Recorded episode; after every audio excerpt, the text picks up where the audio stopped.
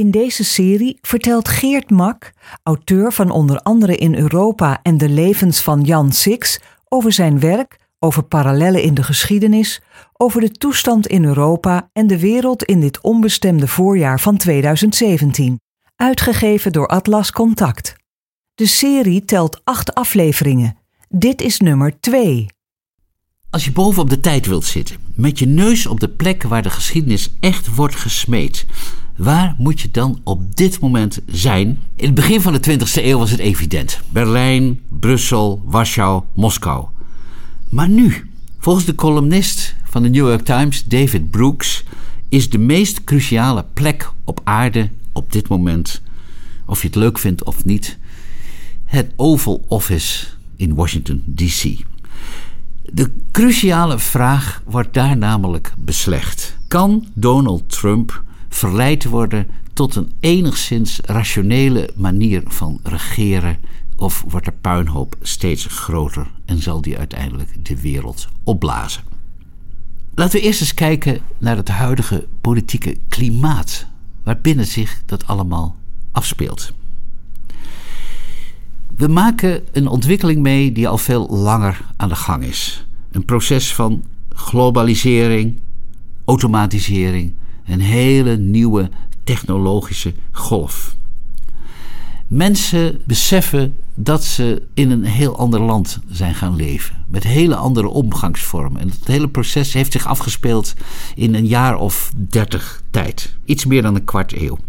Op beide continenten, zowel in Amerika als Europa, bouwde zich daarover een grote woede op. Want bij alle verschillen, en die zijn er vele, is er één constante factor. Of het nu gaat om Britse mijnwerkers, Franse boeren, Nederlandse bejaarden of Poolse huisvrouwen, ze voelen zich verlaten en misschien vooral vernederd. Ze voelen zich in de steek gelaten door hun leiders, achtergelaten in de tijd. Lang niet iedereen, maar wel een aanzienlijk deel van de bevolking. En de nieuwe Amerikaanse president is op dit moment veruit het belangrijkste product van die woede. In Amerika leven die gevoelens van miskenning vooral in het zogenaamde flyover country. Dat is eigenlijk het grote stuk van Amerika waar je overheen vliegt als je van de oostkust naar de westkust vliegt en vice versa. Het Amerika dat vaak waanzinnig arm is. Het Amerika ook van de niet geziene families. Toen ik in 2010 voor mijn boek Reizen zonder John kriskras door het land reisde, in het spoor van John Steinbeck, hoorde ik telkens weer mannen en vrouwen vertellen hoe ze in de tijd van Steinbeck in de jaren 60 sober leefden, maar ze hadden wel banen. En ze hadden een werkgever waar ze verzekerd waren voor ziektekosten. En ze wisten ook dat ze met het geld wat ze verdienden na een jaar een auto konden kopen. En na een jaar of drie een huis. En na een jaar of acht een groter huis. En na een jaar of twaalf konden ze hun kinderen naar college sturen. Het waren allemaal zekerheden. En nu is dat totaal omgeslagen. Als ik met de mensen sprak in de diners, ik heb heel veel ontbeten met Jan en Alleman in die diners, dan hoorde ik telkens weer dezelfde verhalen. Dat ze namelijk vanaf de jaren negentig twee banen nodig hadden om een gezin te laten draaien. Dat ze vanaf het begin van deze eeuw steeds meer schulden moesten maken om nog op hetzelfde pijl te blijven. Dat de zekerheden waren verdwenen, dat ze zo hun baan konden kwijtraken, dat ze ook hun waardigheid waren kwijtgeraakt. Het was allemaal ongrijpbaar geworden, moeilijk en er ontstond wanhoop. En soms hoorde ik toen ook al verbittering. En dat terwijl Amerikanen eigenlijk hele optimistische mensen zijn. Ze waren vooral verbitterd over een Amerikaanse droom, waar ook zij in geloofd hadden, die in de jaren zestig ook werkelijk realiteit leek te worden en die hen zo enorm in de steek had gelaten, waarvan niets terecht was gekomen. Toen ik een nawoord schreef van Reizen zonder John, de Engelse editie, toen telde ik alles nog eens op. En toen schreef ik dat Amerika toen nog echt wel de rol speelde of wilde spelen van de politieagent van de westerse wereld en van een soort ordehandhaver. Ik moet erbij zeggen, het was vooral de eigen orde. Het was ook heel erg in het belang van de Amerikanen. Maar dat die rol wel eens kon omslaan in iets totaal anders. Omdat de Amerikanen namelijk twee eigenschappen hebben die op de duur heel problematisch kunnen zijn. Namelijk het idee dat zij het van God uitverkoren land zijn. Hè, dat idee. En ook het idee dat ze een zendingstaak in de wereld hebben. Dat zit heel diep in de Amerikaanse mentaliteit. En tegelijk die Amerikaanse droom die ik al noemde en die zo krankzinnig veel belooft. Allemaal dingen die uiteindelijk misschien wel eens niet waargemaakt kunnen worden. Dat exceptionalisme en de American Dream, dat kan wel eens een giftig proces worden. Dat dacht ik toen in theorie en ik had nooit gedacht dat dat een paar jaar later al realiteit zou worden. Dat Amerika van een soort ordenende kracht in de wereld een kracht zou kunnen worden die juist enorm de boel zou kunnen gaan destabiliseren. Waren mensen die het al, al snel voorzagen. Ik hoorde daar niet bij. En die mensen hebben echt gelijk gehad. Nog steeds benaderen sommige politici en media Donald Trump als een normale president met een paar rare afwijkingen. Te vergelijken met Richard Nixon, Ronald Reagan, George W. Bush en wie je maar verder wilt. Ik moet echt benadrukken, die benadering is totaal misplaatst. Een fenomeen als deze president heeft zich nog nooit voorgedaan in de hele Amerikaanse geschiedenis. Ik hoef het allemaal niet meer te noemen. Het is nogal wat.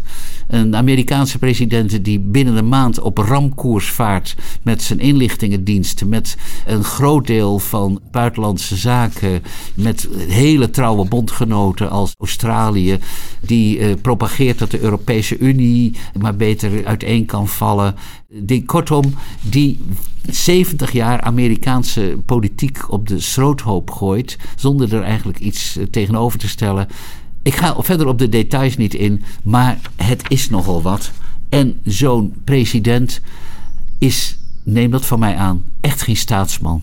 Het is ook geen stratege. Het is gewoon een gevaar op de weg. Het is enkel een groot veiligheidsrisico. Het is niet alleen deze zwarte komedie die wij zien. Een soort ja, een televisiesoap die zich in werkelijkheid voltrekt. Het is meer. Bij zijn aantreden hield namelijk deze nieuwe Amerikaanse president een opvallend bittere inaugurele reden. En iedere historicus die zijn literatuur kent, ging prompt overeind zitten.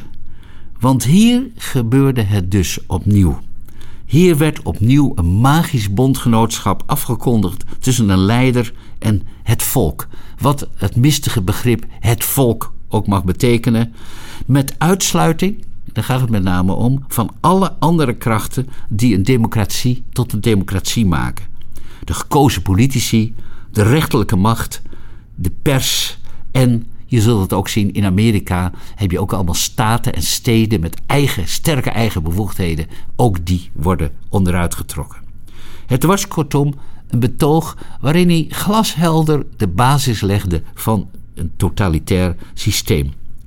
Niet republikeins, ook niet rechts of conservatief, maar enkel en alleen gebaseerd op het etnische, nationalistische gedachtegoed van zijn voornaamste adviseur Steve Banner, een aanhanger van het zogenaamde alt-right.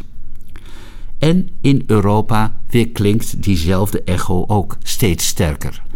Iemand als onze eigen Trump, Geert Wilders, doet exact hetzelfde als hij het heeft over het nepparlement zelf trouwens twintig jaar van deel heeft uitgemaakt, de neppers en de neprechters, dan ben je precies met hetzelfde bezig. Dan haal je eigenlijk de controlerende factoren die een democratie tot een democratie maken, die zeg maar het zaakje in evenwicht houden, die trek je weg en dan heb je alleen nog maar een volk en een leider. Dat heet een totalitair systeem. We are at war noteerde deze Steve Bannon keer op keer in zijn radioshow. En hij praatte al maar over een globale, existentiële oorlog. Ook dat is interessant, want Bannon haakt daarmee rechtstreeks aan in het diepste gedachtegoed van de fundamentalistische Amerikaanse christenen. Want ook Amerika kent fundamentalisten Het is zo'n toch altijd wel zo'n 20, 25 procent van de bevolking die er heilig van overtuigd is dat de eindtijd nadert. Eh, dat de grote slag tussen goed en kwaad, tussen Christus en de duivel, zal plaatsvinden ergens achter in Jeruzalem. En dat dit proces beter versneld dan vertraagd kan worden. Kortom, die Bannon praat helemaal niet in de lucht. Hij haakt wel degelijk aan op gevoelens die sterk leven bij toch een deel van de Amerikaanse bevolking. Bannon wil zijn oorlog vooral voeren met de radicale moslims en ook met China.